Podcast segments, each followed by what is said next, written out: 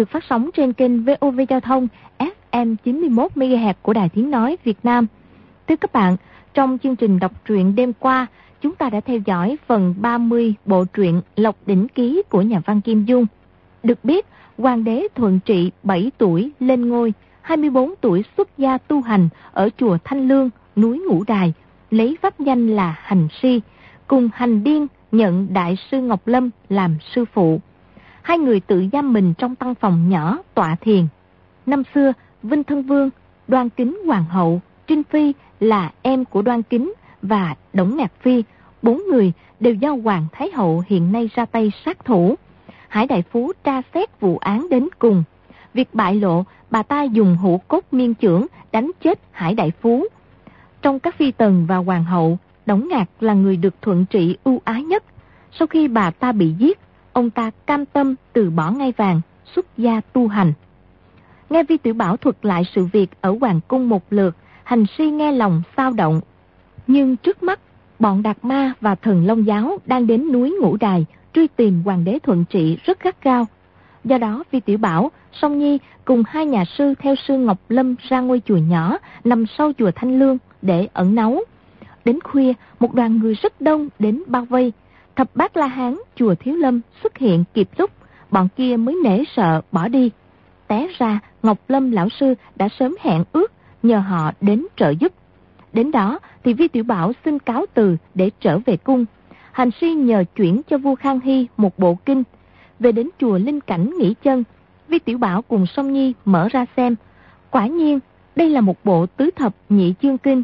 Như vậy trong số 8 bộ hiện nay, Vi Tiểu Bảo đã thấy được 6 bộ. Y sẽ xử lý ra sao với bộ kinh này? Mời quý vị và các bạn đón theo dõi phần đọc truyện sau đây sẽ rõ.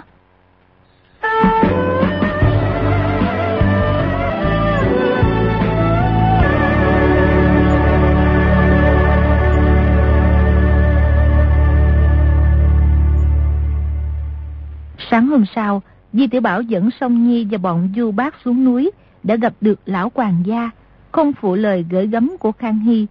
Dọc đường lại được một A Hoàng xinh đẹp, ngoan ngoãn, võ công cao cường như Song Nhi, trong lòng vô cùng cao hứng. Đi được hơn 10 dặm, đường núi phía trước mặt có một đầu đà đi tới. Đầu đà này thân thể rất cao, khó so hơn kém với mãn hòa thượng hành điên, chỉ là rất gầy. Phương trượng trường quan đã rất gầy, nhưng đầu đà này e còn gầy hơn, chỉ bằng một nửa y, khuôn mặt da bọc xương, hai mắt thụt sâu vào trong. Đúng là giống hệt một cái thây ma. Đầu đà này chỉ e bốn người chập làm một mới sắp xỉ bằng hành điên. Y mới tóc dài xõa xuống vai, cài một cái lược bằng đồng trên tóc, mặc một chiếc áo vải rộng thùng thình, giống như đem một cái bao vải lớn. Di tiểu Bảo thấy dáng vẻ của Y như thế, trong lòng hơi sợ sệt, không dám nhìn nhiều, quay đầu đi, tránh vào vệ đường nhường cho Y qua. Đầu đà kia đi tới trước mặt Y thì dừng bước hỏi. Ngươi từ chùa Thanh Lương tới phải không? Không phải, bọn ta từ chùa Linh Cảnh tới. Đầu đà kia dương tay trái một cái, đã chụp vào vai y, xoay y một vòng, đối diện với mình hỏi. Ngươi là thái giám tiểu quế tử trong hoàng cung phải không? Kế đó đè bàn tay xuống vai y một cái. Di tiểu bảo lập tức toàn thân nhũng ra, không sao động đậy, rồi nói. Ê, nó bậy à, ngươi thấy ta giống thái giám hả? Ta là di công tử Dương Châu nghe. Sông Nhi quát lên. Buông tay ra mau, tại sao lại vô lễ với công tử của ta như thế? Đầu đà kia dương tay phải ra đè xuống vai Song Nhi nói. Nghe giọng nói của người cũng là một tiểu thái giám. Song Nhi vai phải trầm xuống một cái tránh được. Ngón trỏ dương ra điểm mau vào quyệt thiên hát của y. Kịch một tiếng đã điểm trúng quyệt. Nhưng ngón trỏ như đâm vào gián sắt. Chỉ thấy vô cùng đau đớn. Suýt nữa gãy cả ngón tay. Không kìm được a lên một tiếng. Kế đó đầu vai đau rần đã bị bàn tay to như cái quạt lá bồ quỳ của đầu đà kia chụp trúng. Đầu đà kia cười hắc hắc ba tiếng nói. Võ công của tiểu thái giám người giỏi lắm, lợi hại, thiệt là lợi hại. Sông Nhi phi chân trái ra, bình một tiếng đã trúng đùi y, lại như đá trúng một tảng đá lớn, là lớn một tiếng, ối chao, nước mắt rồng rồng. Đầu đà kia nói. Tiểu thái giám võ công cao cường thật là lợi hại. Sông Nhi kêu lên. Ta không phải là tiểu thái giám, ngươi mới là tiểu thái giám. Úi cha! Đầu đà kia cười nói. Người thấy ta có giống tiểu thái giám không? Buông tay ra mau, ngươi mà không buông, ta sẽ chửi ngươi đó. Ngươi điểm vào quyệt đạo của ta, đá vào đùi ta, ta còn không sợ, lại sợ ngươi chửi à. Ngươi võ công cao cường như vậy, nhất định là do hoàng cung phái đi. Ta phải lục soát. Nè nè nè, ngươi võ công còn cao cường hơn, vậy thì ngươi cũng là do hoàng cung phái đi hả? Thằng tiểu thái giám nhà ngươi ăn nói không rạch rồi. Tay trái nhấc Di Tiểu Bảo, tay phải nhấc sông Nhi lên, chạy mau lên núi. Hai thiếu niên la hét in ỏi, nhưng đầu đà kia không đếm xỉa gì tới. Sách hai người mà như không mang vật gì, sải chân chạy rất mau. Bọn du bác chỉ trợn mắt há miệng, làm sao dám lên tiếng. Đầu đà kia chạy mấy trượng trên sườn núi, đột nhiên chạy vào chỗ không có đường đi. Đúng là lên núi như đi trên đất bằng. Di Tiểu Bảo chỉ cảm thấy bên tai gió rít dù dù, nghĩ thầm. Đầu đà này lợi hại thiệt Hay là quỷ quái sơn thần? Chạy một lúc, đầu đà kia buông hai người xuống đất, chỉ lên núi một cái, nói. Nếu không nói thật, ta xách các ngươi lên đỉnh núi kia ném xuống dưới. Chỗ y chỉ là đỉnh núi rất cao, đỉnh núi khuất sau một đám mây mù. Di Tiểu Bảo nói. À, được rồi, ta nói thiệt. Vậy thì ngươi biết điều đó. Cuối cùng ngươi là ai? Thằng tiểu tử này là ai? Đại sư phụ cô ta không phải là tiểu tử. Cô ta là là là là người gì của ngươi? Là là vợ ta. Hai chữ vợ ta vừa buông ra, đầu đà kia và sông Nhi đều giật nảy mình. Sông Nhi mặt đỏ bừng lên, đầu đà kia ngạc nhiên nói. Cái gì? Vợ cái gì? Không giấu gì đại sư phụ. Ta là công tử con nhà giàu ở thành Bắc Kinh. Ưng ý vị tiểu thư này bên nhà hàng xóm. Vì vậy bọn ta lén đến nước, việc chung thân trong qua viên. Ai, cha nàng không ưng thuận. Ta bèn bắt nàng trốn đi. Đó cứ xem á. Cô ta là cô nương. Làm sao tiểu thấy dám được? Thiệt là oan uổng quá đi. Nếu không tin á, thì cứ cởi mũ cô ta ra mà xem. Đầu đà kia dỡ mũ song nhi lên để lộ ra mái tóc trên đầu. Lúc ấy trong thiên hạ, ngoài những người xuất gia như Tăng Đạo, Đầu Đà, Ni Cô, đều phải cắt tóc dốc biếm. sông Nhi mái tóc dài buông xuống, rủ tới tận vai, rõ ràng là một cô gái không còn nghi ngờ gì nữa. Di Tiểu Bảo nói, Đại sư phụ ta xin ngươi, nếu ngươi đưa bọn ta tới quan phủ thì ta không thể sống được nữa. Nè ta cho ngươi ngàn lượng bạc, ngươi thả bọn ta đi nha. Nói vậy thì ngươi quả nhiên không phải là thái giám. Thái giám làm sao có thể dắt khuê nữ nhà người ta trốn đi được ngươi còn nhỏ tuổi như vậy mà gan cũng không nhỏ đâu. Nói xong buông y ra, lại hỏi. Nè, các ngươi lên núi Ngũ Đài làm gì? Bọn ta lên núi Ngũ Đài để lễ Phật, xin Bồ Tát phù hộ. Cho công tử lạc nạn ta thi đậu trạng nguyên tương lai cô ta, à, người vợ ta đi nè, sẽ được phong làm nhất phẩm phu nhân. Những chuyện cùng nhau thề thốt sau qua viên, công tử lạc nạn đậu trạng nguyên này đều là y nghe các tiên sinh kể chuyện ở Dương Châu kể. Đầu đặc kia ngẫm nghĩ một lúc, gật đầu nói. Vậy thì ta nhận lầm người rồi. Thôi các ngươi đi đi. À, đa tạ đại sư.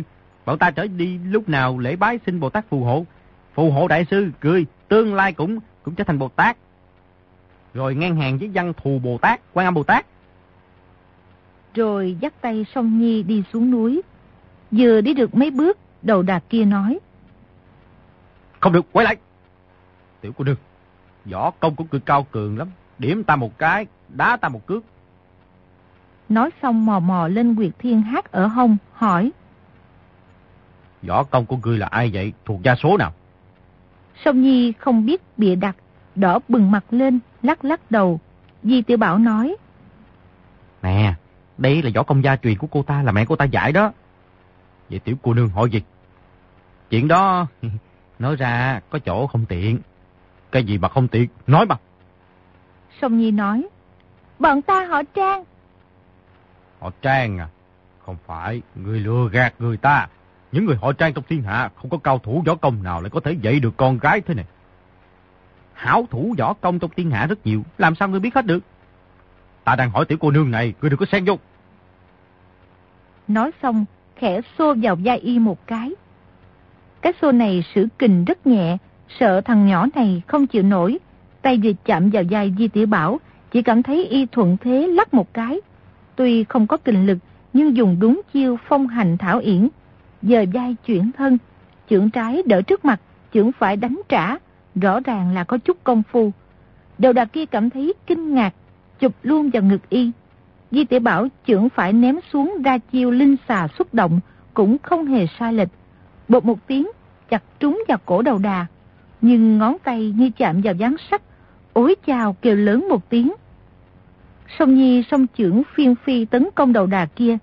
Đầu đà trưởng tâm pháp kình đã phong tỏa quyệt đạo trước ngực Di Tiểu Bảo, quay lại đấu với nàng. Song Nhi nhô lên hợp xuống, thần pháp mau lẹ, nhưng đầu đà kia qua bảy tám chiêu, hai tay đã chụp cứng hai tay nàng. Hiểu tay trái cong lại hút qua, phong tỏa quyệt đạo của nàng, rồi quay qua hỏi Di Tiểu Bảo. Người nói là công tử nhà giàu, tại sao biết công phu cầm thả của đảo Thần Long ở Liêu Đông? Ừ? Ta là công tử nhà giàu, tại sao lại không thể sử dụng công phu của đảo Thần Long ở Liêu Đông? Chẳng lẽ chỉ có bọn con nhà nghèo mới sử dụng được như sao? Ngoài miệng chỉ chằng bữa, kéo dài thời gian, trong lòng suy nghĩ rất mau. Công phu của lão Thần Long ở Liêu Đông là công phu gì? Phải rồi, con rùa đen hải lão công, nói Thái hậu giả mạo làm người phái võ đan. Thực ra là công phu của xà đảo Liêu Đông. Đảo Thần Long kia có quá nữa là là xà đảo. À không sai, Thái hậu thông đồng với thần Long giáo. Họ chê chữ xà nghe không hay nên bèn xưng là thần Long. Công phu của tiểu quyền tử là Thái hậu đã dạy cho. Mình thường chiếc chiêu tỷ võ cho tiểu quyền tử. Lúc bất tri bất giác đã học được vài chiêu cầm lá thủ. Nói bậy, sư phụ ngươi là ai? Di Tiểu Bảo nghĩ thầm. Nếu nói công phu này là Thái hậu dạy cho, thì cũng như mình tự nhận mình là tiểu thái giám trong cung. À, là một người tình của thúc thúc ta, là một cô nương mập tên Liễu Yến cô cô dạy cho. Liễu Yến à? Liễu cô cô là người tình của thúc thúc ngươi sao? Thúc thúc ngươi là ai? Thúc thúc ta tên là Di Đại Bảo, là công tử nổi tiếng phong lưu trong thành Bắc Kinh á. Bạc trắng xóa mà đã tiêu á, thì một lần dung ra cả ngàn lượng. Tướng mạo cũng giống như bọn tiểu sinh trên sân khấu. Cô đương mập kia đã gặp ờ, mê liền. Cô đương mập thường nửa đêm canh ba tới nhà ta, nhảy qua tường qua viên ra vô. Ta cứ lằn nhằn đòi thị dạy võ công, thì bèn chạy ta dạy chiếu. Thúc thúc người biết võ công không? Ha, y mà biết võ công cái gì? Y thường bị liễu yến cô nương túm đầu sách lên, mang tới mang lui, không động đậy gì được luôn. Thúc thúc ta quýnh quá, chửi là con sách cha. Liễu yến cô cô cười nói, thì cứ coi như là con sách cha đi. Cháu nội sách ông nội cũng không hề gì. Y quanh co để chửi người, nhưng đầu đà kia không biết gì, lại hỏi về tướng mạo dốc dáng của Liễu Yến. Di Tiểu Bảo lại nói không hề sai chạy, rồi nói. Cô cô mập này á, rất thích mang hại đỏ. Đại sư phụ, ta đoán là ngươi yêu cô ta phải không? Lúc nào à, ngươi gặp cô ta, cứ ngủ chung với cô ta, ngủ một giấc mãi mãi không vậy là được. Đầu đà kia đâu biết Liễu Yến đã chết, câu ấy tự hồ là ăn nói du dơ, nhưng thật ra là câu rủa, tức giận nói. Trẻ con ăn nói bậy bạ. Nhưng đã tin lời y, bèn đưa tay vỗ khẽ vào bụng dưới của y một cái để giải khai quyệt đạo. Không ngờ cái vỗ ấy lại vỗ trúng bộ tứ thập nhị chương kinh, quyệt đạo vẫn không được giải khai. Bạn đầu đà nói. Cái gì vậy hả? À, là một tập ngân phiếu dày tan trộm được ở nhà. Nội lão, ngân phiếu đâu mà lắm vậy? Đưa tay sờ vào bọc y một cái, rút cái bao ấy ra. Mở ra thì rõ ràng là một bộ kinh. Y ngẩn ra rồi lập tức mặt mày rạng rỡ kêu lên. Tứ thập nhị chương kinh, tứ thập nhị chương kinh. Rồi vừa gói kỹ lại cho vào bọc mình, quờ tay nắm ngực Di Tiểu Bảo nhấc y lên cao, cao giọng quát. Cái này ở đâu ra? Câu này thật không dễ đáp, Di Tiểu Bảo cười nói. Người hỏi cái gì hả? Cái đó hả? Chuyện này nói ra dài lắm, nhất thời làm sao nói hết được. Y cái dài thời gian muốn nghĩ ra một câu chuyện chặt chẽ như áo trời không thấy đường may để lừa gã đầu đà này. Còn muốn nói kinh thư từ đâu tới thì bị đặt ra một lý do cũng rất dễ. Nhưng kinh thư đã rơi vào tay y, làm sao lừa lấy lại được mới là chuyện khó. Đầu đà kia cao giọng hỏi. Là ai đưa cho ngươi?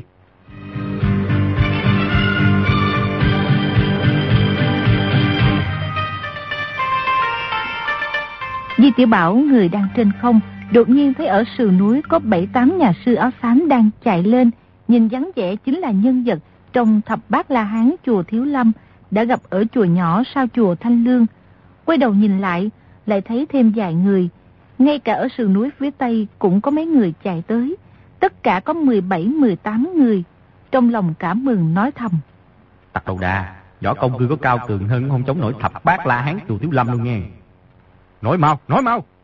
Nhìn thấy Di Tiểu Bảo nhìn đông ngó tây, bèn nhìn theo ánh mắt y, thấy bà phía đông bắc tây sườn núi có mười mấy hòa thượng thông thả đi tới, nhưng cũng không coi vào đâu, hỏi. Bọn hòa thượng kia tới đây làm gì vậy? Họ nghe nói đại sư võ công cao cường, mười phần khâm phục nên tới nhận ngươi làm sư phụ á. Trước đây ta không nhận đồ đế. Nè, các người mau mau cút hết cho ta, đừng tới đây lân nhăn. Cầu hồ quán này gian lên, núi non bốn phía đều có tiếng vọng lại, quỳ thế ghê người.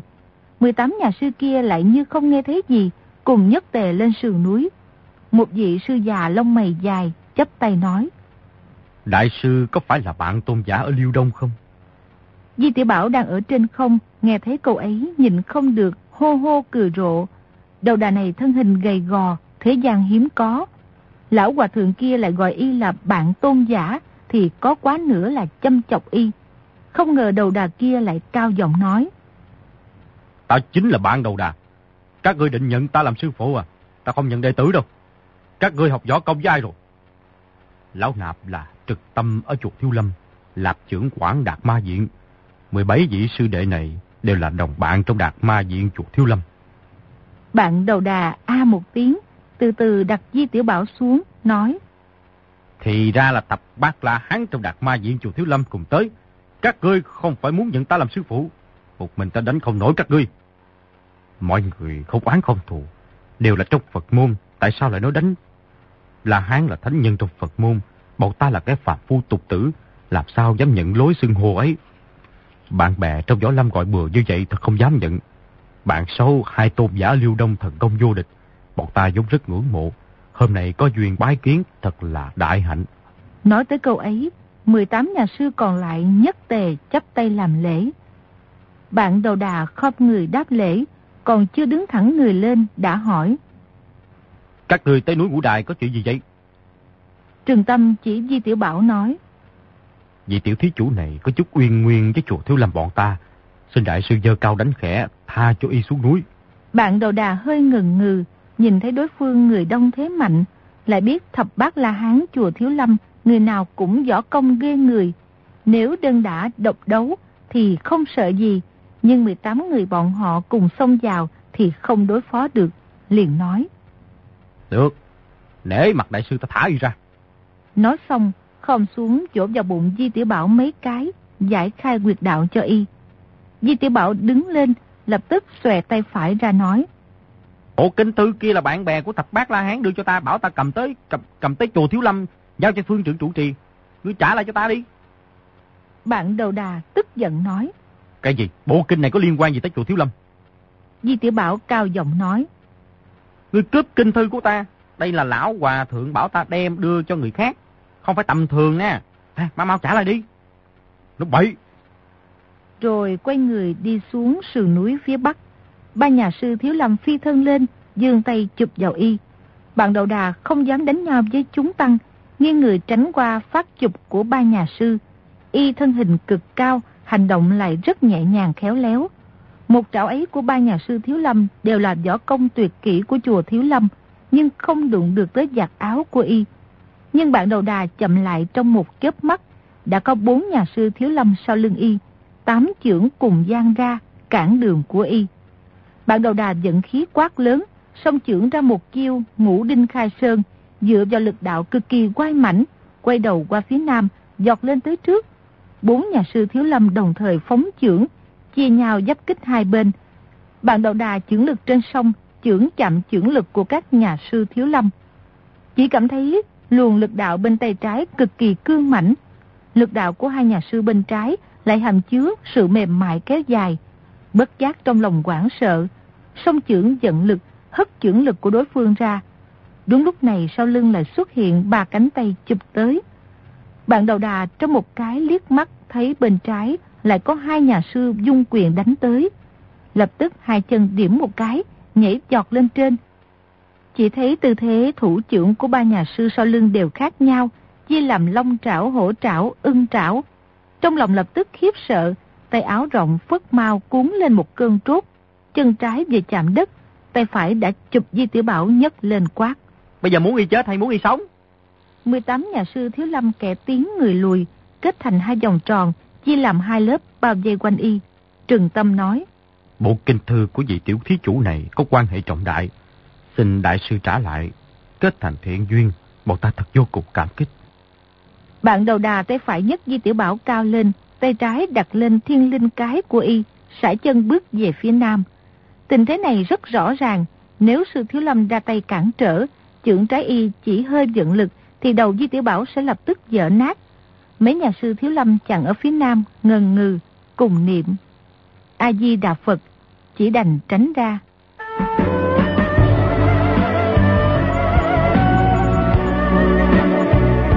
Bạn đầu đà nhất Di Tiểu Bảo chạy mau về phía nam, càng chạy càng nhanh. Thập Bắc La Hán chùa Thiếu Lâm triển khai khinh công, đuổi mau theo sau. Lúc ấy sông Nhi quyệt đạo bị phong tỏa, đã được sư Thiếu Lâm giải khai. Thế Di Tiểu Bảo bị bắt, trong lòng hoảng sợ, đề khí đuổi mau theo. Nàng công phu quyền cước được cao nhân truyền thụ cũng khá cao cường, nhưng rốt lại còn nhỏ tuổi, nội công còn thua xa 18 nhà sư Thiếu Lâm, lại thêm dốc người nhỏ thó, chỉ chạy được một hai dặm đã tụt lại phía sau rất xa. Nàng trong lòng lo lắng, bèn bật khóc, vừa khóc vừa đuổi mau theo. Nhìn thấy bạn đầu đà trong tay sách một người, tốc độ không hề giảm. Sư Thiếu Lâm đuổi theo yên mãi vẫn không kịp. Lại chạy thêm một lúc, bạn đầu đà sách Di Tiểu Bảo chạy mau lên một ngọn núi cao hướng chính nam. 18 nhà sư Thiếu Lâm dàn thành một hàng từ phía sau đuổi lên. Sông Nhi đuổi tới chân núi đã thở hổn hển, ngẩng đầu nhìn thấy đỉnh núi rất cao, nghĩ thầm nếu ác đầu đà này đem tướng công lên đỉnh núi, dạng nhất sảy chân rơi xuống phía dưới thì ác đầu đà chưa chắc đã chết. Nhưng tướng công thì làm sao còn được tính mạng. Đang lúc quảng sợ, chợt nghe có tiếng ầm ầm gian lên. Một tảng đá lớn từ đường núi phía trên lăn xuống. 18 nhà sư thiếu lâm nhảy phải lách trái, không ngừng tránh né. Nguyên là bạn đầu đà lúc chạy lên núi, không ngừng đá những tảng đá cạnh đường, lăn xuống để cản trở địch nhân. 18 nhà sư thiếu lâm đời nào để cho đá đập bị thương, nhưng khoảng cách với y lại càng lúc càng xa. Phương trượng Trừng Quang đã bị thương lúc động thủ với Hoàng Phủ Cát, nội lực bị thương tổn cũng rơi lại phía sau 17 nhà sư kia. Sông Nhi đề khí giọt lên núi kêu lên, Phương trượng đại sư, Phương trượng đại sư. Trừng Quang quay nhìn, đứng lại chờ nàng, thấy nàng chạy tới mức hơi sau không tiếp được hơi trước, thần sắc quảng loạn bèn an ủi. Đừng sợ, y không hại công tử nhà ngươi đâu. Sợ nàng chạy mau bị thương, bèn kéo tay nàng từ từ lên núi. Sông Nhi trong lòng bớt lo, hỏi. Phương trưởng, y, y không hại tướng công chứ? Không đâu. Y tuy miệng nói vậy, nhưng nhìn thấy bạn đầu đà hung ác như thế, làm sao đoán chắc được. Ngọn núi này là Nam Đài trong núi Ngũ Đài, may là đường núi quanh co, chuyển qua mấy khúc quanh, những tảng đá bạn đầu đà đá xuống đã không đè được mọi người. Khi sông Nhi theo trường quang lên tới đỉnh Nam Đài, chỉ thấy 17 nhà sư Thiếu Lâm đã bao vây một ngôi chùa. Bạn đầu đà và Di Tiểu Bảo tự nhiên đang ở trong chùa. Núi Ngũ Đài có tất cả năm đỉnh cao, trên mỗi đỉnh có một ngôi chùa. Núi Ngũ Đài là nơi văn thù Bồ Tát trong đạo Phật diễn giáo. dân thù Bồ Tát thờ trong các chùa trên mỗi đỉnh danh hiệu không giống nhau, vì văn thù Bồ Tát thần thông quảng đại, theo hiện tướng khác nhau trên thế gian. Ngọn Vọng Hải Đông Đài xây chùa Vọng Hải thờ thông minh văn thù. Ngọn Nghiệp Đấu Bắc Đài xây chùa Linh ứng thờ vô cấu văn thù. Ngọn Thúy Nham Trung Đài xây chùa Diễn Giáo thờ Nho Đồng văn thù. Ngọn Quải Nguyệt Tây Đài xây chùa Pháp Lôi thờ Sư Tử văn thù. Ngọn Cẩm Tú Nam Đài xây chùa Phổ Tế thờ Trí Tuệ văn thù. Ngọn núi mọi người chạy lên là ngọn Cẩm Tú. Ngôi chùa ấy chính là chùa Phổ Tế. Sông Nhi kêu lên mấy tiếng. Tướng công, tướng công. Nhưng không nghe tiếng trả lời, bèn chạy mau vào trong chùa. Sông Nhi vừa xông vào tới Phật điện, chỉ thấy bạn đầu đà đang đứng chỗ máng xối trước đại hùng bảo điện, tay trái vẫn nắm chi tiểu bảo. Sông Nhi nhảy sổ tới kêu lên. Tướng công, gã hòa thượng độc ác này có làm người bị thương không? Ngươi đừng lo, y không dám làm ta bị thương đâu. Tại sao? Tại sao ta không dám làm ngươi bị thương? Ngươi mà động tới một sợi tóc của ta, thập bát la hán chùa Thiếu Lâm sẽ bắt ngươi, làm ngươi khôi phục lại dáng vẻ trước đây, lại biến thành vừa lùn vừa mập. Vậy thì ngươi hỏng bét rồi. Bạn đầu đà cả kinh biến sắc, rung lên nói. Khôi phục dáng vẻ trước đây cái gì? Ngươi, ngươi, tại sao ngươi biết được? Thật ra Di Tiểu Bảo không biết gì, chỉ là thấy y thân hình rất cao rất gầy, mà lại tên là bạn đầu đà, nên thuận miệng nói bừa. Không ngờ làm ẩu đánh bừa mà dường như lại nói trúng vào tâm bệnh của y. Y Tiểu Bảo xem dáng vẻ xét sắc mặt, nghe trong lời lẽ của y có vẻ sợ sệt, lập tức ha hả cười nhạt nói. Thì tự nhiên ta biết.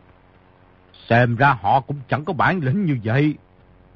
Đột nhiên bạn đầu đà chân phải phóng ra, bình một tiếng rất lớn đã đá trúng một cái trống đá trước bệ, bay thẳng vào vách. Mảnh đá bay tung tóe hỏi sông Nhi. Người tới đây làm gì? Chán sống rồi à? Ta cùng sống cùng chết với tướng công. Nếu ngươi làm y bị thương một chút, ta sẽ liều mạng giết ngươi. Thật tiểu quỷ này có chỗ nào hay mà con nhãi ngươi lại có tình nghĩa với y như vậy? Sông Nhi đỏ mặt không trả lời được, nói. Tướng công là người tốt, ngươi là người xấu. Chợt nghe 18 nhà sư thiếu lâm bên ngoài, đồng thanh niệm Phật hiệu. A-di-đà Phật. Bạn tôn giả, xin ngươi thả thiếu chủ kia ra. Trả kinh thư lại cho y thôi. Ngươi là anh hùng hảo hán danh tiếng lẫy lừng trong gió lâm, mà làm khó một đứa nhỏ. Ngươi không thấy đang làm trò cười cho thiên hạ sao? Bạn đầu đà tức giận gầm lên. Các ngươi mà còn la lối không chịu im, thì lão tử không khách khí nữa đâu. Mọi người một phen vỗ tay rồi tan đi. Lão tử giết chết thằng nhỏ này, phá quỷ kinh thư. Xem các ngươi làm gì? Trừng Tâm nói. Bạn tôn giả, người muốn thế nào mới chịu thả người trả kinh? Thả người thì có thể, kinh thư thì bất kể thế nào cũng không trả được. Chúng tăng ngoài chùa im lặng không nói gì. Bạn đầu đà nhìn tình hình trong điện chung quanh, nghĩ kế thoát thân. Đột nhiên bóng xám chớp lên, 18 nhà sư thiếu lâm đã giọt vào trong điện. Năm người đi vòng men dách trái tới sau lưng y, năm người men dách phải tới sau lưng y. Trong khoảnh khắc lại bao dây thành hai vòng. Bạn đầu đà tức giận nói. Có giỏi thì đơn đã độc đấu, từng người tới đây so sánh thủ đoạn với ta. Cho dù các ngươi dở lối xa luân chiến, lão tử cũng không coi ra gì. Trừng Quang chấp tay nói. Xin tha thứ cho bọn lão nạp vô lễ. Bọn ta định tất cả cùng xông vào. Bạn đầu đà nhấc chân trái lên, nhẹ nhẹ đạp xuống cổ Di Tiểu Bảo, ha hả cười nhạt. Di Tiểu Bảo ngửi thấy mùi bùn đất dưới hài của y, vừa sợ vừa giận, bị hài y gác lên cổ, đầu óc dường như cũng hồ đồ, nhất thời không nghĩ ra kế gì. Hai mắt láo liên, muốn tìm xem trong điện có vật gì để gợi chuyện, ăn nói bừa bãi một lúc, dẫn dụ ánh mắt của bạn đầu đà. Chỉ cần y hơi sơ ý thì các nhà sư thiếu lâm có cơ hội cứu mình. Nhưng đầu y bị đạp xuống dưới chân, chỉ thấy được phía ngoài. Chợt thấy trong diện có một con rùa lớn bằng đá, trên lưng đội một tấm bia đá lớn. Di tiểu Bảo nói. Bạn tôn giả, cha ngươi bò trong viện đã lâu, trên lưng lại bị tảng đá mấy dạng cân đè lên. Há không khổ sở sao? Ngươi cũng không tới cứu y, thiệt là bất hiếu. Cái gì mà cha ta bò trong viện này, ăn nút bi bà. Tứ thập nhị chân kinh tất cả có 8 bộ, ngươi chỉ lấy được con bộ à, không lấy được 7 bộ còn lại. Chỉ một bộ kinh thư thì làm được cái gì? Còn 7 bộ nữa đâu, ngươi có biết không? Tự nhiên là ta biết. Ở đâu vậy? Nói bao đi, nếu không, ta sẽ đập một cước dở đắt đầu ngươi. Nè, ta vốn không biết, vừa rồi mới biết. Vừa rồi mới biết, vậy là ý gì? Di tiểu Bảo rướng cổ ra, nhìn lên tấm bia đá. Trên tấm bia khắc đầy chữ triện công công quẹo quẹo. Di tiểu Bảo tự nhiên không biết, nhưng y làm ra vẻ đang đọc văn bia, thông thả nói. Tứ thập nhị chân kinh tất cả có 8 bộ. Thứ nhất cất ở chùa gì gì gì đó, núi núi gì gì đó, tỉnh Hà Nam. Ê, mấy cái chữ này ta đọc không có được. Chữ gì? Thấy y hai mắt chăm chú nhìn lên tấm bia đá trong diện, ngạc nhiên nói. Trên tấm bia này có khắc rõ ràng à? Di tiểu Bảo không đếm xỉa gì tới y, làm như đang ngưng thần đọc bia, nói. Bộ thứ hai, cất ở Amnico gì đó, gì đó, núi gì đó, ở tỉnh Sơn Tây. À, bạn lão huynh, mấy chữ này ta không có nhận ra chữ, trời ơi, nó khắc mờ quá. Ngươi văn võ toàn tài, tự tới mà đọc là rõ à, ha? Bạn đầu đà tưởng thật, không lưng xuống nhấc Di Tiểu Bảo lên, bước tới chỗ cửa điện, nhìn kỹ tấm bia đá. Chữ truyện khắc trên bia nói là văn tự thì mình một chữ cũng không biết. Nhưng nếu nói không phải là văn tự thì khắc trên bia đá làm gì? Chỉ nghe Di Tiểu Bảo đọc tiếp. Bộ thứ ba cất ở núi dị, dị Tứ Xuyên. Hai chữ này ta lại không biết nữa. Bạn đầu đà đã sớm nghe người ta nói tứ thập nhị chương kinh tổng cộng có 8 bộ, phải lấy được cả 8 bộ mới có tác dụng. Còn như cất ở chỗ nào thì không hề biết. Nghe Di Tiểu Bảo nói thế, không hề hoài nghi, lập tức nhấc chân ra, nhấc y lên. Di Tiểu Bảo hai mắt nhìn chầm chầm vào tấm bia, đầu tiên nghiêng qua bên trái, lại nghiêng qua bên phải, lắc lắc đầu nói. Ta không có thấy rõ. Bạn đầu đà nhấc y lên, bước tới gần tấm bia ba bước, khoảng cách đã gần hơn, trên mặt lại càng có vẻ dò hỏi. Di Tiểu Bảo nói. Ây, trên đầu ta ngứa quá. Cái gì? Trong chùa này có bỏ chét, trắng trắng trên đầu ta. Bạn Lão Huynh, đi mau bắt cho ta. Da đầu ngứa lắm, mắt nhìn không thấy gì hết trơn à. Bạn đầu đà lục mũ y ra, đưa năm ngón như cái dùi trong bàn tay to tướng, lùa vào tóc y gãi gãi mấy cái, nói. Hết ngứa chưa? Không được, con bọ chét này cắn trên đầu ta, ngươi lại gãi bên phải, càng gãi càng ngứa. Bạn đầu đà lại gãi qua bên trái đầu y, Di Tiểu Bảo nói. Ây da, nó lại nhảy tới đỉnh đầu ta rồi. Nè ngươi có thấy không vậy?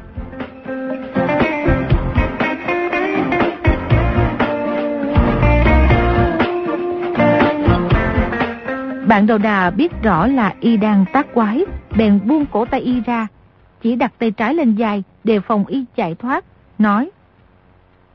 Ngươi tự gãi đi. Ấy, con bỏ chát này lợi hại thiệt nghe. Nhất định là ba năm chưa hút máu người nè. vốn là mập mạp lùng lùng, bây giờ thì đói tới mức dài vêu ra. Liều mạng làm khó lão tử. Nói xong, đưa tay trái vào cổ áo ra sức gãi. Bạn đầu đà biết y nói quanh co chửi mình là bò chét, nhưng chỉ đành làm ra vẻ không biết gì, hỏi. Bộ kinh thư thứ tư, cất ở đâu? À, bộ kinh thứ tư cất ở đạt cái gì diện chùa gì thiếu lâm núi thiếu gì nè. Cất ở đạt ma diện chùa thiếu lâm phải không? Di tiểu Bảo thấy y vô cùng quý kỵ 18 nhà sư thiếu lâm, mà các nhà sư thiếu lâm này lại nói là ở đạt ma diện. Bèn cố ý đưa ra đề mục khó để hí lòng y. Đoán là y có gan to bằng trời, cũng không dám tới đạt ma diện chùa thiếu lâm lấy trộm kinh thư. Di tiểu Bảo nói. Đó là chữ ma hả? Ta không có nhận ra nghe. Bạn Lão Huynh, ngươi ngay cả chữ khó vậy mà cũng đọc được nữa. Thì cần gì ta đọc? À phải rồi, ngươi muốn khảo xét ta chứ gì? Nói ra thiệt xấu hổ, trong một hàng có tới mấy chữ ta không biết. Bạn đầu đà liếc mắt nhìn chúng tăng chùa Thiếu Lâm, sắc mặt bất định hỏi. Bộ thứ năm nằm ở đâu? Chùa Thiếu Lâm là đại môn phái trong võ lâm. Di Tiểu Bảo từng nghe Hải Đại Phú nói qua, lại nghe y nói Hoàng Thái Hậu giả là người phái võ đan. Hoàng Thái Hậu lại nói Hải Đại Phú là người phái không động. Võ đan và không động chắc cũng là hai môn phái lớn. Lúc ấy bèn nói bộ kinh thứ năm, thứ sáu chia ra cất ở hai núi võ đan không động. Bạn đầu đà sắc mặt càng lúc càng khó coi. Di tiểu Bảo nói bộ kinh thứ bảy là trong tay một dương phủ ở dân Nam, bộ thứ tám thì ở trong bình gì đó dương phủ ở dân Nam. Bạch Hàng Phong từng cho y nếm mùi đau khổ, y nói thế để gây rắc rối cho một dương phủ.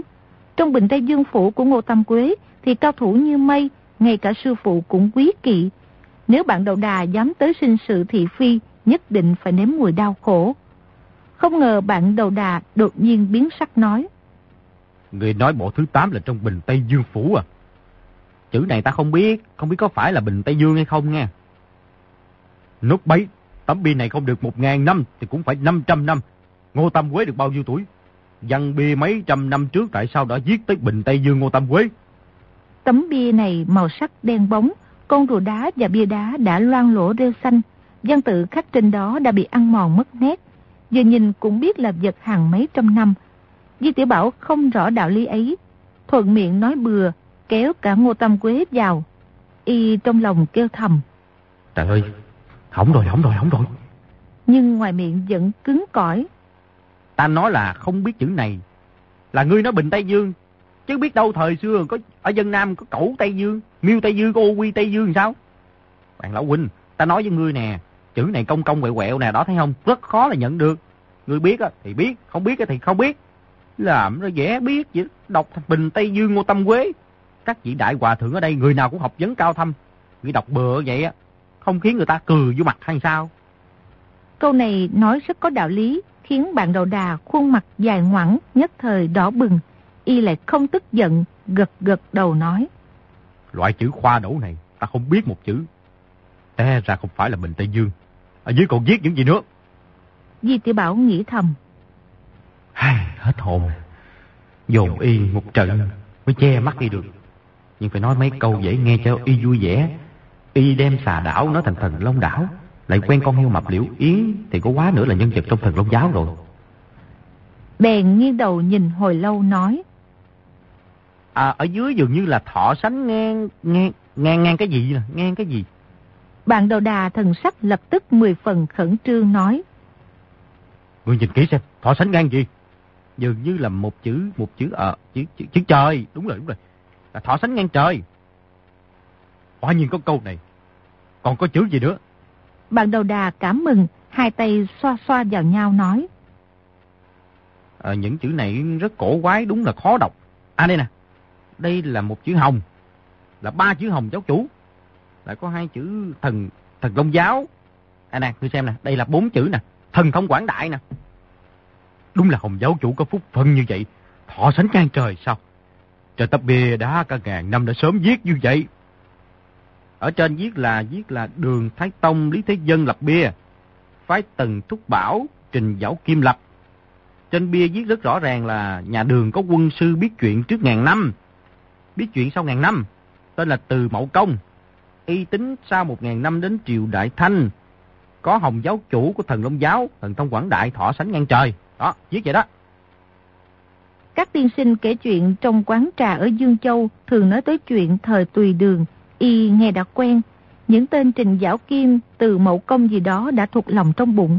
Thật ra từ mậu công là từ tích đại tướng khai quốc của nhà đường, tức Anh quốc công lý tích nổi tiếng ngang với lý tỉnh. Hoàn toàn không phải là một quân sư mũi trâu co ngón tay tính toán là biết chuyện quá khứ vị lai. Nhưng Di Tiểu Bảo làm sao biết được, y chỉ cần nói tới mức sống động, lừa bạn đầu đào qua mắt nhìn ra chỗ khác. 18 nhà sư Thiếu Lâm có thể thừa cơ cứu y. Còn như Hồng giáo chủ thần thông quảng đại thọ sánh ngang trời gì gì đó là y nghe được bọn giáo chúng thần Long giáo thuộc hạ chương lão tam nói trong đại sảnh nhà trang gia. Quả nhiên bạn đầu đà vừa nghe xong vào đầu gãi tai vô cùng vui mừng, há miệng ra không ngậm lại được.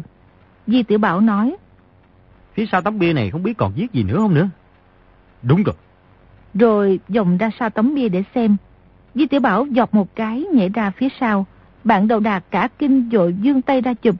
Bốn nhà sư thiếu lâm hai bên đồng thời dung trưởng đánh ra. Bạn đầu đà chỉ đành dung quyền đón đỡ. Di tiểu Bảo đã nhảy ra sau lưng các nhà sư thiếu lâm. Trong khoảnh khắc lại có bốn nhà sư thiếu lâm nữa xông vào. Tám nhà sư thiếu lâm chân không dừng bước, chạy mau chung quanh người bạn đầu đà, trên tay không ngừng phát chiêu, cũng bất kể có đánh trúng đối phương không. Đánh xong lại chạy, hết người này tới người khác, 16 cánh tay từ tám phía đánh vào, đúng là một trận pháp đã tập luyện thuần thục. Bạn đầu đà thủ thế cực kỳ nghiêm mật, nhưng lấy một chống tám lập tức cảm thấy không chi trì nổi. Chỉ nghe chát chát hai tiếng, một nhà sư thiếu lâm và bạn đầu đà mỗi người bị trúng một chưởng. Nhà sư thiếu lâm ấy nhảy ra ngoài, một nhà sư khác xông vào thay thế. Đánh thêm một lúc, bạn đầu đà trên đùi bị trúng một cước.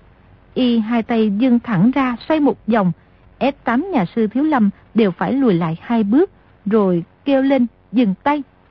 Tám nhà sư lại lùi thêm hai bước. Bạn đầu đà nói. Hôm nay ít không chống nổi nhiều, đành phải dường kinh thư cho các người thôi. Rồi đưa tay vào bọc lấy kinh thư ra. Trường Tâm dùng tay trái một cái, tám nhà sư thiếu lâm cùng bước tới hai bước. Còn cách bạn đầu đà không đầy ba thước, người nào cũng dơ trưởng giận kình, bạn đầu đà không đếm sĩ gì tới, chìa tay đưa kinh thư qua. Trường tâm dẫn khí xoay chuyển ở đan điền mấy vòng. Toàn thân đầy ấm kình. Ba ngón tay trái co lại, chuẩn bị cả công lẫn thủ xong mới đưa tay phải ra, từ từ cầm lấy kinh thư. Không ngờ bạn đầu đà không có cử động nào lạ. Đưa kinh thư xong cười khẽ một tiếng nói. Trường tâm đại sư thập bát la hán chùa thiếu lâm các người danh tiếng lừng lấy thiên hạ. mà 18 người dây đánh một mình ta. Không khỏi có chỗ không vinh dự lắm đâu. Trường Tâm cất kinh thư vào bọc, chắp tay khom người nói. Đắc tội, sư thiếu lâm mà đơn đã độc đấu thì không phải là đối thủ của bạn tôn giả. Tay trái dung một cái, chúng tăng đồng thời lui lại, nhưng sợ y lại xông qua bắt Di Tiểu Bảo, nên năm nhà sư vẫn đứng che trước mặt y. Bạn đầu đà nói. Vì thí chủ, ta có một việc thành tâm cầu khẩn, xin ngươi thuận. Chuyện gì? Ta muốn mời ngươi tới đảo Thần Long làm khách vài hôm. Gì? Muốn ta tới đảo Thần Long hả? Ở chỗ ấy... Uh... Kinh thư của tiểu thí chủ đã được trừng tâm đại sư thu rồi. Dâng lên cho phương trưởng chùa Thiếu Lâm. Tiểu thí chủ tới đảo Thần Long thì tất cả trên dưới Thần Long giáo bộ ta quyết sẽ lấy lễ thượng khách cùng kính đón tiếp. Gặp hồng giáo chủ xong, nhất định sẽ đưa tiểu thí chủ bình yên rời đảo. Y thấy Di Tiểu Bảo biểu biểu môi, tỏ ý nhất định không tin lời mình, bèn nói. Nè, Trần Tâm Đại Sư, nhờ ngươi làm chứng nhân nghe. Bạn đầu đà nói ra, há lại không nhớ sao?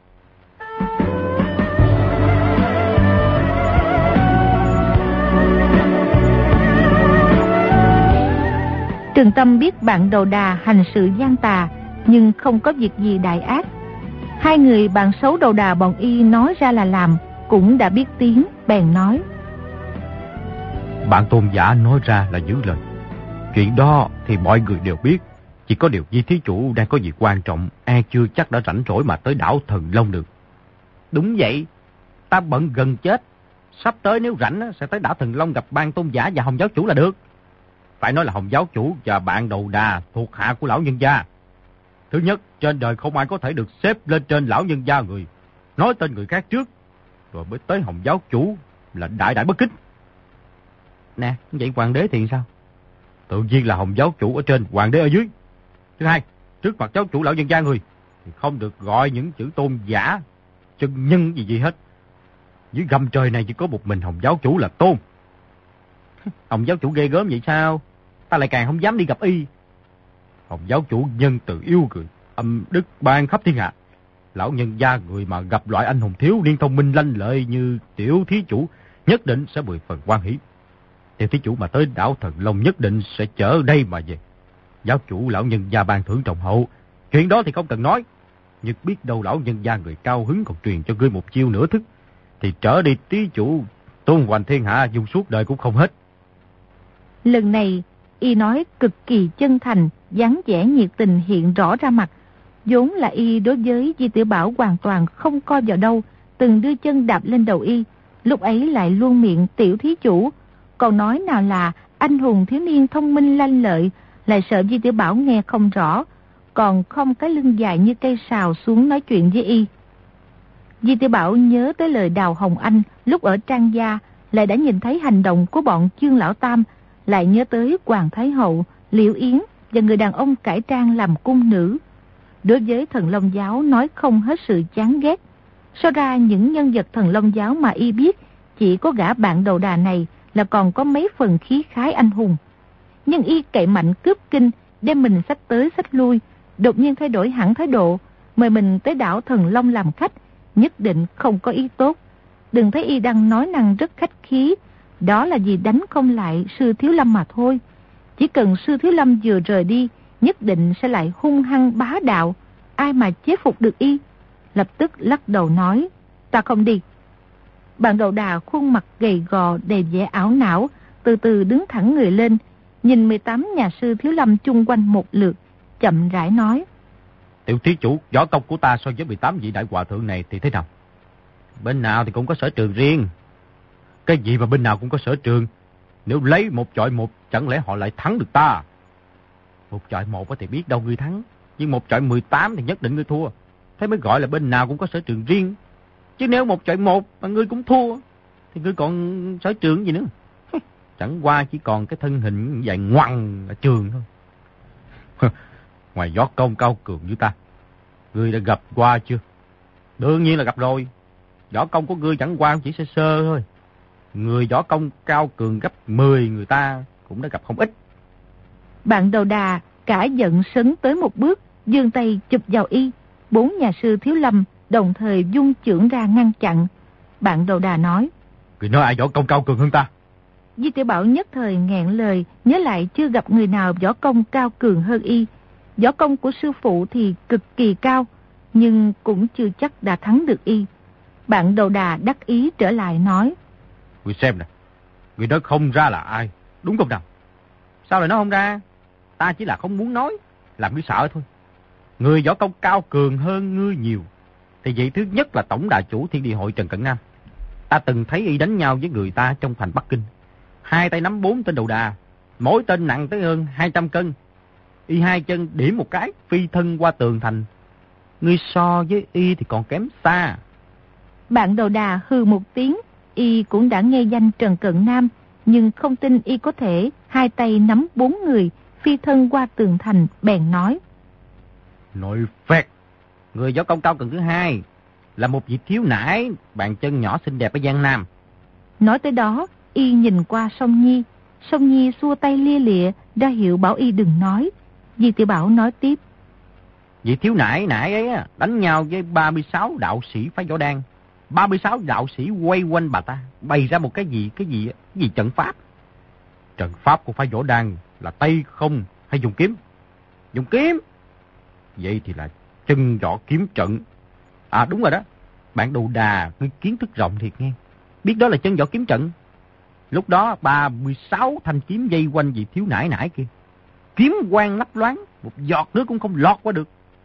Vị thiếu nải ấy tay trái bế con, tay phải là tay không.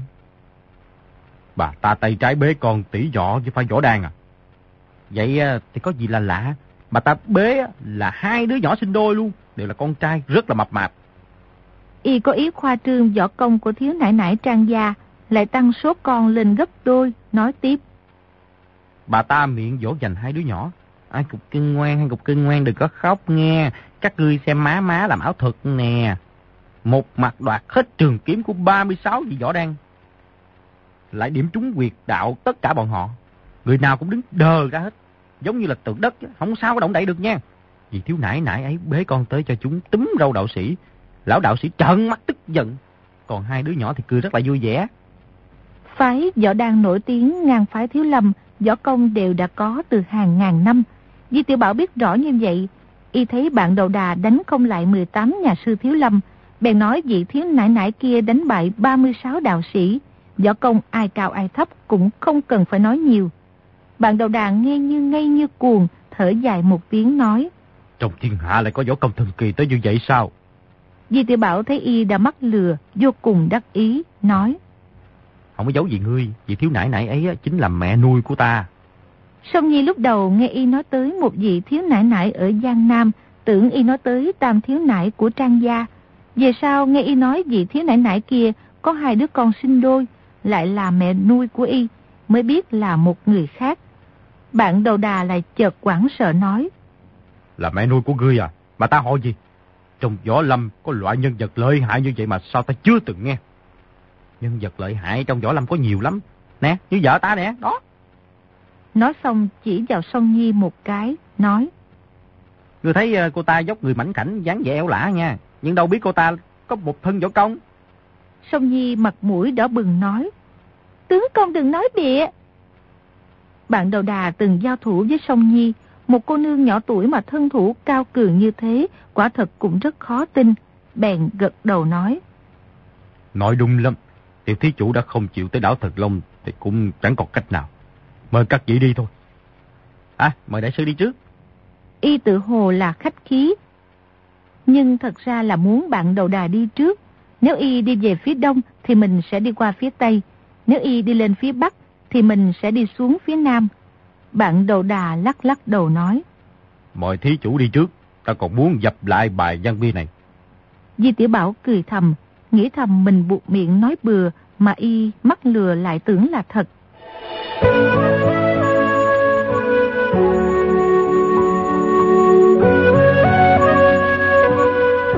18 nhà sư Thiếu Lâm và Di Tiểu Bảo, Sông Nhi, hai người xuống ngọn cẩm tú. Trừng Tâm trả kinh thư cho Di Tiểu Bảo, hỏi. Thế chủ về Bắc Kinh ngay phải không? À, dân. Bọn ta nhận lời Ngọc Lâm Đại Sư hộ tống thí chủ về tới Kinh Bình An. À, vậy thì tốt quá. Ta đang lo gã đầu đà cao như cây sào kia, quyết không có chịu thôi, lại tới lặng nhằn. Nhưng các chị cùng đi với ta, thì có ai bảo vệ hành si đại sư không? Thí chủ yên tâm, Ngọc Lâm đại sư đã sắp xếp hết rồi. Di tiểu Bảo lúc ấy mười phần khâm phục lão hòa thượng Ngọc Lâm, y nhắm mắt ngồi thiền, tự hồ trời sập cũng không thèm đếm xỉa tới. Thế mà không động thanh sắc, lại đã ngấm ngầm sắp xếp mọi việc đâu vào đấy. Đã có thập bát la hán chùa Thiếu Lâm hộ tống, trên đường tự nhiên là không có nửa điểm nguy hiểm. Gã bạn đầu đà dốc dáng cao gầy kia cố nhiên không xuất hiện, cả các nhân vật võ lâm khác cũng không gặp một ai. Chẳng bao lâu đã tới ngoài thành Bắc Kinh, 18 nhà sư Thiếu Lâm làm lễ từ biệt Chi Tiểu Bảo. Trừng Tâm nói. Thi chủ đã tới thành Bắc Kinh, bọn lão tăng xin cáo từ trở về. Nè, các vị đại hòa thượng, nhờ có các vị không nề vất giả, đưa ta tới đây. À, ta quả thật vô cùng cảm kích, xin nhận của ta một lại. Nói xong quỳ xuống dập đầu, Trừng Tâm dội đưa tay đỡ y lên nói. Thi chủ trên suốt được đi tiếp đãi chu đáo. Bọn ta từ Sơn Tây tới Bắc Kinh chỉ là du sơn ngoạn thủy, có chất giả gì đâu. Nguyên Di Tiểu Bảo vừa xuống núi ngũ đài là thuê ngay 19 chiếc xe. Mình và Song Nhi ngồi một chiếc, 18 nhà sư Thiếu Lâm mỗi người ngồi một chiếc. Lại sai Du Bác cưỡi ngựa đi trước, tới trạm phía trước sớm hơn một ngày. Dọc đường chọn các khách điếm tốt, chuẩn bị sẵn trà ngon, điểm tâm thức chay cực kỳ thịnh soạn. Nơi nào Di Tiểu Bảo cũng thưởng tiền rất hậu. Trưởng quỹ và bọn tiểu nhị đều tiếp đãi 18 nhà sư Thiếu Lâm như thiên thần Bồ Tát. Sư Thiếu Lâm tu hành khổ hạnh, vốn cũng không ham muốn gì chuyện ăn uống. Nhưng thấy y kính trọng chân thành cũng không khỏi có chỗ vui thích. Di Tiểu Bảo tuy mồm mép trơn tuột, ăn nói không thật lòng, nhưng tính rất thích bạn bè, kết giao với người lại rất chân thành. Dọc đường đi trò chuyện với chúng tăng vô cùng tương đắc. Đột nhiên phải chia tay, trong lòng chua xót không kìm được ứa nước mắt. Trừng Tâm nói. Thiệt tai, thiệt tai. Tiểu thí chủ hạ tất phải khó xử. Ngày sau nếu có duyên pháp, mời tới chùa Thiếu Lâm trò chuyện. Được rồi, nhất định ta sẽ tới mà. Trừng Tâm và chúng tăng từ biệt trở về. Lúc vào tới thành Bắc Kinh thì trời đã tối, không tiện vào cung. Di Tiểu Bảo tới một khách điếm lớn ở Tây Trực Môn là Như Quy khách sạn, lấy một gian thượng phòng, định nghỉ ngơi một đêm, sáng ra sẽ vào cung gặp Khang Hy tâu trình mọi chuyện. Y nghĩ thầm. Gã bạn đầu đà ngày quắc khi liều mạng định cướp bộ kinh thư của mình. Biết đâu còn ngắm ngầm theo dõi mình không chừng. 18 vị hòa thượng của chùa Thiếu Lâm đã đi. Y lại tới ra tay đánh cướp. Mình và Sông Di sẽ không chống nổi. Để bớt phiền phức. Trước tiên sẽ cất kinh thư chỗ nào cho yên ổn cái đã. Ngày mai vào cung, mang đội thị vệ tới lấy. Trình cho tiểu hoàng đế. cái đó gọi là dạng thất nhất vô. Lúc ấy sai du bác đi mua vật dùng bảo Song Nhi ra ngoài cài then cửa lại. Trước khi đóng cửa sổ lại tra xét kỹ xem có bạn đồ đà rình rập nhìn trộm không. Rồi mới dùng giải dầu gói kỹ bộ tứ thập nhị chương kinh lại, kéo bàn ra, dùng chủy thủ khoét gạch làm thành một cái hốc chỗ chân tường dưới bàn. Thanh chủy thủ này chém sắc như bùn, khoét gạch cơ hồ không tốn chút sức lực nào. Y đặt bộ kinh thư vào hốc, dồn gạch dụng vào, lấy nước quà với vô gạch trát lên miệng hốc. Sau khi vô gạch đã khô, nếu không có ý tìm kiếm thì quyết không thể phát giác ra.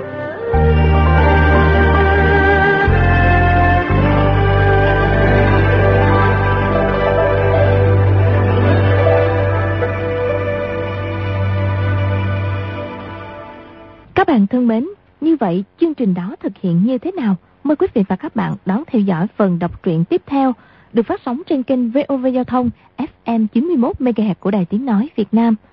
Đừng quên địa chỉ email quen thuộc đọc truyện VOV gmail.com. Hãy gửi những ý kiến của quý vị và các bạn vào địa chỉ email này nhé. Còn bây giờ thì xin phép nói lời chào tạm biệt. Chúc quý vị và các bạn một đêm ngon nhất.